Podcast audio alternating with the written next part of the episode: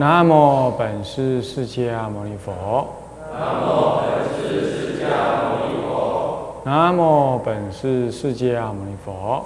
南无本师释迦牟尼佛。无上甚深微妙法。无上甚深微妙法。百千万劫难遭遇。百千万劫难遭遇。我今见闻得受持。我今见闻得受持。辩解如来真实义。辩解五戒相经略说，各啊唱功和尚啊，还有各位比丘、各位沙弥、各位居士、各位同学，大家阿弥陀佛。阿弥陀佛。啊，请放上。好，我们上一堂课呢，上到教材的第七十三页啊的经文。那前面呢，前面一段是在讲到说这水中之物的一些偷盗的情形，那就是讲到举离本处啦啊的状态。那现在这一段呢，在讲这个关于鸟。关于鸟呢，它可能会造成你偷盗的一些行为。我们看这个文说：又有居士内外庄严之具，在楼观上诸有主鸟衔此物去，以道心夺此鸟者，犯不可悔。若见鸟衔宝而飞，以道心摇带之时，患终可毁。若以咒力。令鸟随意所欲至处，犯不可毁；若至于处，犯终可毁。呃，有居士内外庄严之具，在楼观上诸有主鸟衔此物去，那么以道心夺此鸟者，犯不可悔。呃，有居士他放在楼观上面的，呃，有一些。内外庄严之具啊，内部挂着啦，外部放着那些，啊，可能这些很不错的宝物，那么有那有主的鸟，他把这个宝物呢衔去了，啊，结果你你看他不见了，他你已经被偷走了嘛，现在你又去跟他偷，对鸟偷，啊，那么呢，这是有主的鸟。所以说，那鸟所拥有的东西，当然就是那个主人的。那所以就是人、人物，啊，这个是这个是是他人物，他人物想，那个鸟已经让你带走了。那这个时候，那你要起道心。如果你去跟他要，跟主人要，那好好的要回来，啊，证明说那是你的，那没问题。现在你不是这样子，你去偷盗它。我说过了，东西已经被偷走了，那变他的了。那你要循正规的管道，你不能再 再用道心去偷。那么你看看，他这里千言注解说啊，具六缘，是他人物，他人物想，你起道心，然后呢，那心方便重物，然后又把它夺来了，那就是举离本处了。那叫六缘具足，所以说犯不可悔。若见鸟衔宝物而飞，以道心摇带之，我好啊，你把我拿走啊，我等一下去偷你，然后呢，就跑到他那个他的巢穴旁边去等待，正等待之时犯中可悔罪。如果正等待的时候，结果没有下文了，那你就是犯中可悔罪。那如果说有下文，哎，他放下来了，你真的去盗他了，那这样就是前面所设的不可悔罪。啊同样道理，这是你你去那里等，你也可以用咒力啊。若以咒力令鸟随意所欲之处，犯不可悔罪。你用咒力念，念着，然后那个鸟随着你的意思呢，飞到某个地方，把宝物放下来，你拿它的宝物啊啊，那这样子啊，就是犯不可悔罪。若至于处，犯终可悔罪。你念的咒语，但是它不照你咒语所期望的地方去飞。啊那将表示没有完全的举离本处，啊，所以说名为犯终可悔罪，是这样。好，那这是这一段呢，关于说你自己的东西被鸟儿弄去了，那如果说另外情况是有野鸟衔宝而去，居士以道心夺取野鸟，犯终可悔罪，因为他非有主物，非人对人结结罪。我们这个道界仍然是对人结罪，是他人物，他人物想。现在是是野鸟物，而野鸟就没有主人嘛，所以他那野鸟所所衔的那东西就不属于任何人的。那这样子的话。他说：“怎么样呢？就犯中可悔罪。那千言上讲说，虽非有主物，从道心结罪，从道心结罪。你可以这么讲。但律上也有讲到，说是对鸟结罪。啊，啊，鸟因为是不是人？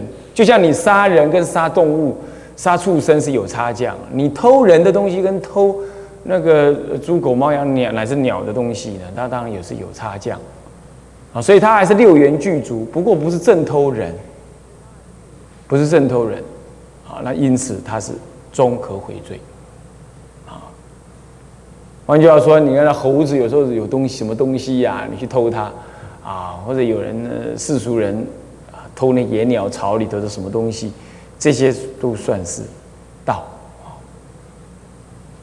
都算是犯盗罪啊，都终可悔啊。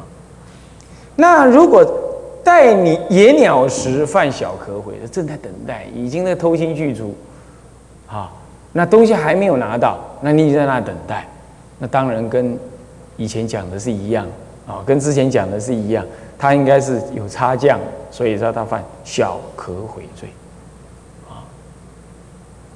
好，那么又诸野鸟衔宝而去呢，诸有主鸟夺那个野鸟去。啊，居士以道心夺有主鸟取，那犯不可悔罪。这个当然意思是一样。你你野鸟先有的弄了宝物的有主鸟去拿它，那当然就偏偏有主鸟它抢走了嘛。那有主鸟，那这样你又去夺那个有主鸟的宝物，那叫对人结罪，那正犯这条道戒。好，所以说犯不可悔罪。那么据六元，从鸟主边得罪，有没有看到那个签言上面这么写的？若这个带鸟食，那么呢，这个犯中可悔罪，一样道理啊，跟前面讲一样。接下来有猪有主鸟衔宝物去，为野鸟所夺，这倒过来了，被野鸟所夺。是无主了，居士以道心夺野鸟取，那犯中可悔罪。这个跟你本来就夺野鸟的宝物是意思是一样的啊。那这里一样讲说，亦从道心结罪。律上是讲到说，呃，是对野鸟结罪啊，对畜生结罪。按此要领啊，其他畜生有有宝物，你也不能去给他夺，哈，也不可以啊。狗啊，猴子啊，猫啊，啊都不可以。若带鸟食，亦犯这个中可悔罪，就应该有这个呃千言上讲了啊。这准上因小可悔罪，中恐误，中至恐误了。不则上亦因云中可悔罪，对，这跟前面讲的一样啊，应该是小可悔罪啊，或者下可悔罪啊，都可以讲。嗯，语义同上啊。那么在这里有个补充啊，这个第二个补充上面说，精简大律，以偷夺心夺野鸟取，夺这个野鸟，然后取那个财物，叫夺野鸟取，取那个财物。你只是去抓那个野鸟，如果不为了什么，不为了取他的财物的话，你抓来看一看啊，还是放开来，这你也不知道取那个东西。那如果说你真的想取那个野鸟的财物，你已经想了这样，然后你把它抓到了，你没有取，你看啊，算了，不要放开来。事实上，这样子呢，不不不不算正犯，因为要夺野鸟取才算正犯啊，这要了解。那还在他还在他抓着嘛，你还没有把它拿来嘛，嗯。那所以说，以偷夺心夺野鸟取是。偷懒遮，这个偷懒遮，这个是讲的就事情就大了啊。那个是未遂罪，算是一种未遂罪，啊，就不正犯，啊，因为你对人才是正犯，那是对野鸟，他如果带鸟食屠吉罗，屠吉就是小罪，啊的意思。准此律义，则此文中可悔罪应是小可悔，这样就懂了吧？对不对？啊，好，那么接下来啊，若居士这个普博。那么呢，苏普维奇、波罗塞奇等啊，就是不教啊，普博以道心转此胜他，得五前者犯不可悔。这个守五戒的居士，你赌博哈是没有字的，赌博不能算道，都不教啊。那好好赌啊啊，你好好赌，你这你要照正常赌。可是你不是哦啊，若居士普博，普博是。普是殊普啊，那么博是六博，是一种都呃六博有可能就是那个六面骰子了啊，六博博就是指那个骰子的意思啊啊，所以大概应该就是指指的哎，这些总而言之指的一些赌博的泛指一切赌博的事。那么呢，我你为了要赢他，转此以道心转此胜他得五钱者，犯不可悔罪。这个转此就是。此就是那个那个骰子哈，那偷换这个嗯，乃至用药骰子偷换就转此，此就是那个骰子，你你转转就偷换，以道心呢这个偷换，然后赢他，呃，把 gay 叫啊，玩那个假的赌博，他你你那个骰子里头有铅呐，有什么啊，灌什么银啊这一类的啊，然后哎你怎么弄那碗银啊？是这样。那这样子的话呢，就是诈赌，就欺诈取，这算是一种欺诈取。那当然就得五钱者犯不可悔罪。啊，这样知道吧？啊，所以以此要领啊，你做生意呀，榨取啊，那个轻秤小斗啊，这个这个卖东西的，你你那个你你你你那公定的这个秤锤子呢，不是。你偷人家斤两，啊，开计程车的人，你偷那个公里数，啊，做生意的人，啊，人家给你买的是什么品质，你降低那个品质卖人家，帮人家盖房子的人，啊，你把这个，啊，种种，啊，这个应该应该要怎么样盖的材料，你偷工减料，啊，哪怕是医生，啊，做任何生意，啊，你好的药你转换成另外一种药，那。名字上面又写那个好药的名称，这样举凡这一类，通通名为偷盗啊。那么五钱满就是犯盗啊。等一下也会讲到那关税也是都一样啊，偷盗税那都是这样啊。好，那么接下来那下一段，若有居士以道心偷舍利，犯中可悔罪。为什么呢？因为千言上说不可计价之故。若以恭敬心而作是念啊，佛意我思，清净心取者无犯。啊，这个是这样，就是舍利。你如果是偷盗心，你又不是恭敬心啊，这舍利很贵哦，或者是哎这舍利好哦，你只是因为好，你也不是因为恭敬，或者因为舍利，嗯，我可以拿去卖人，随你卖多少钱，那你就去偷了。舍利没有价。啊，没有价，那这样，因此你偷盗心、偷舍利，那不是恭敬心，那这样子的哈，犯中可悔罪，因为没有价，没有价，那你都会不会价值连城到无价？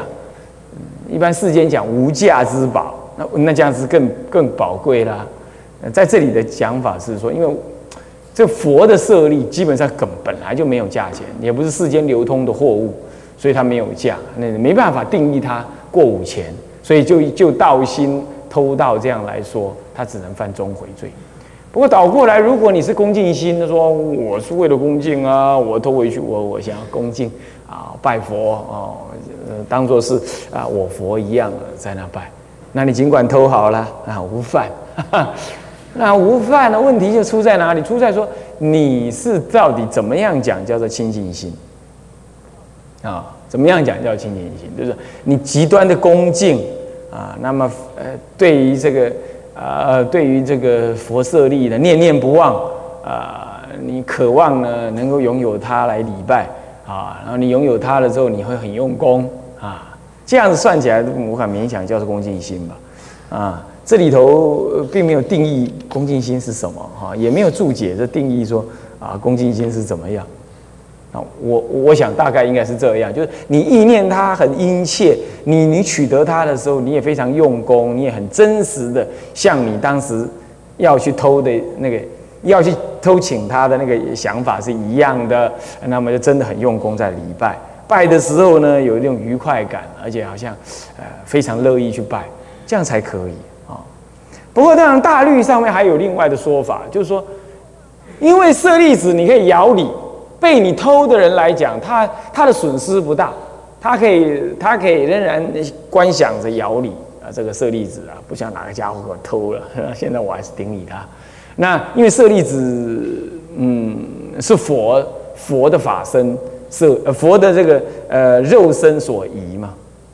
那佛本来就不在，你还是礼佛啊，是不是这样子啊？所以舍利不在，你还是照样可以礼啊。所以，就这个立场上来说，你的损失跟你的影响，你的修行并不大，所以犯综合违罪。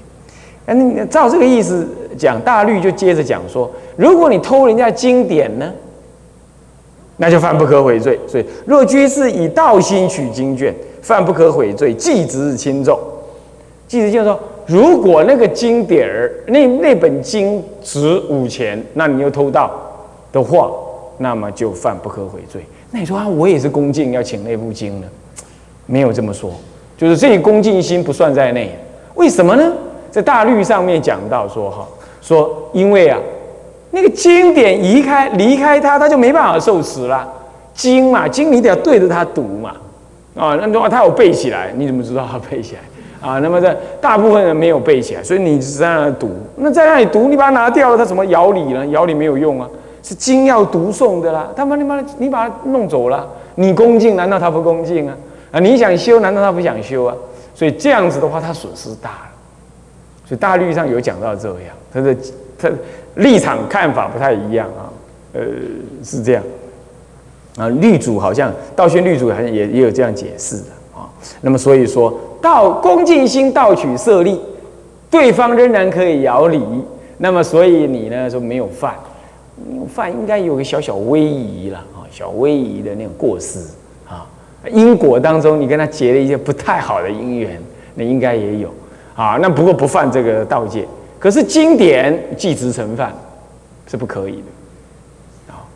现在经典你送给他，他都不一定读了，所以大概不会有人偷经典啊。不过大概就是大概就是指那种所谓的背业经啊、古董的经典，那那个有可能啊。唉，若减五钱呢，是终可悔，这当然也可以理解了啊。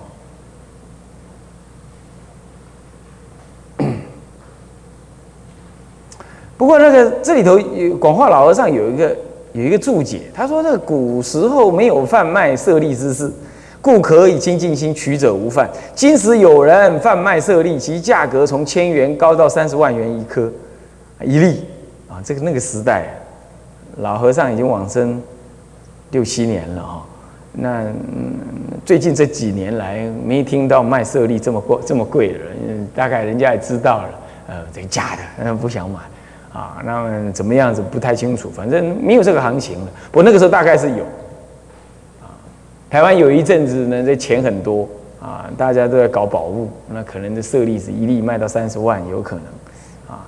那若以道心取此色粒牟利。当计值计价值论罪，那当然喽，那是以道心，而且取设立谋利嘛。这个跟经文讲的还是一样。他经文讲无犯是指清净心嘛，是吧？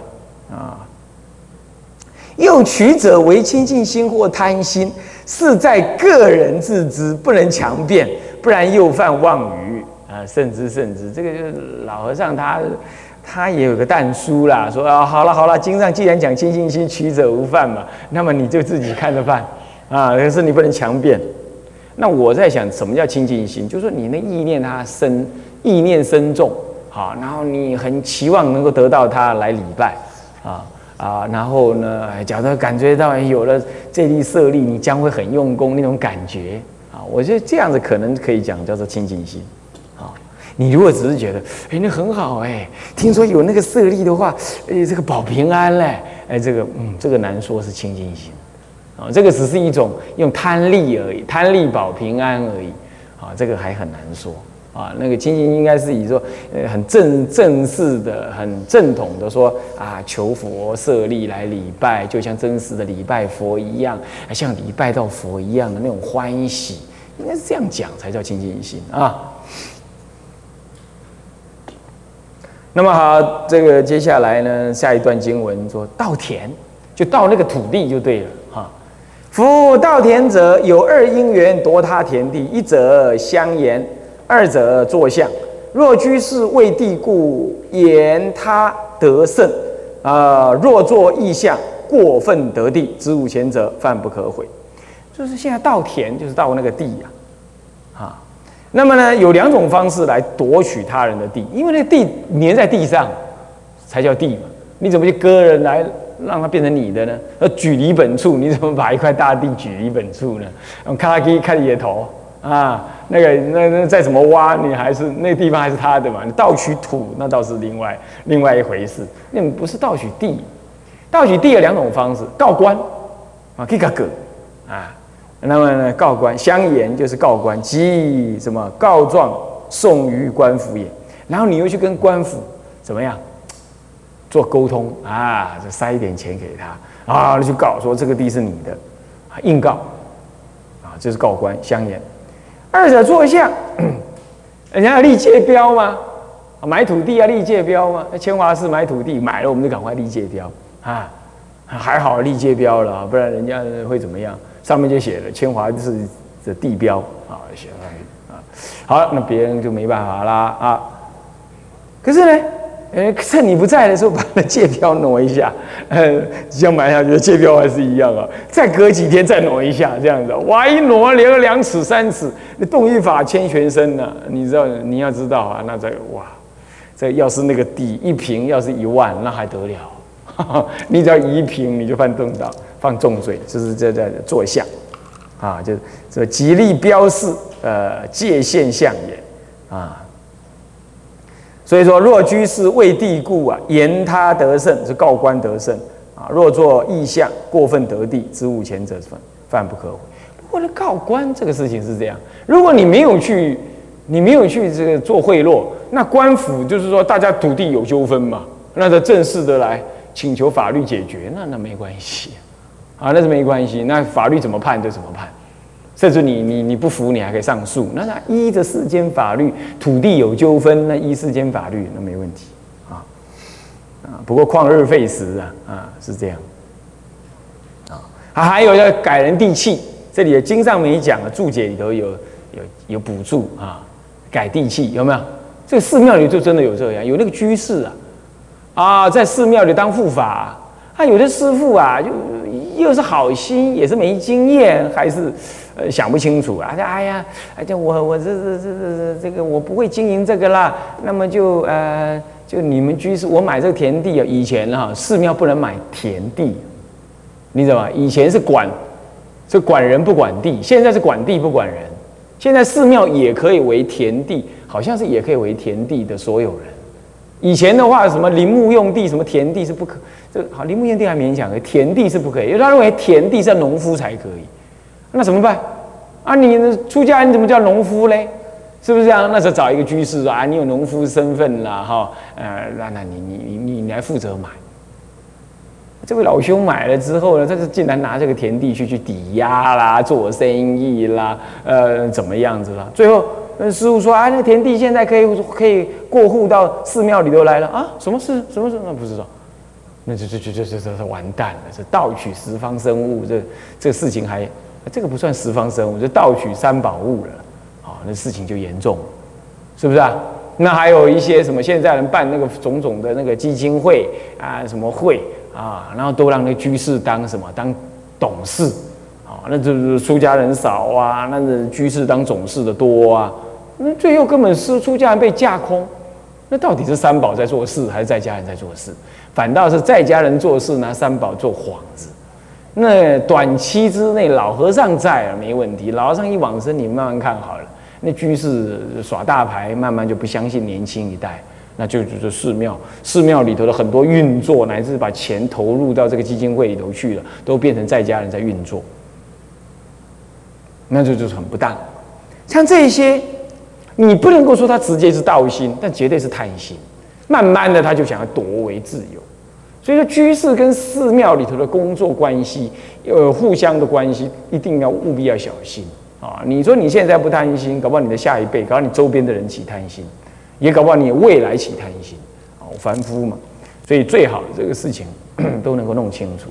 呃，田地、土地、地契这种事情，最好都是在出家人自己的名分之下才好啊。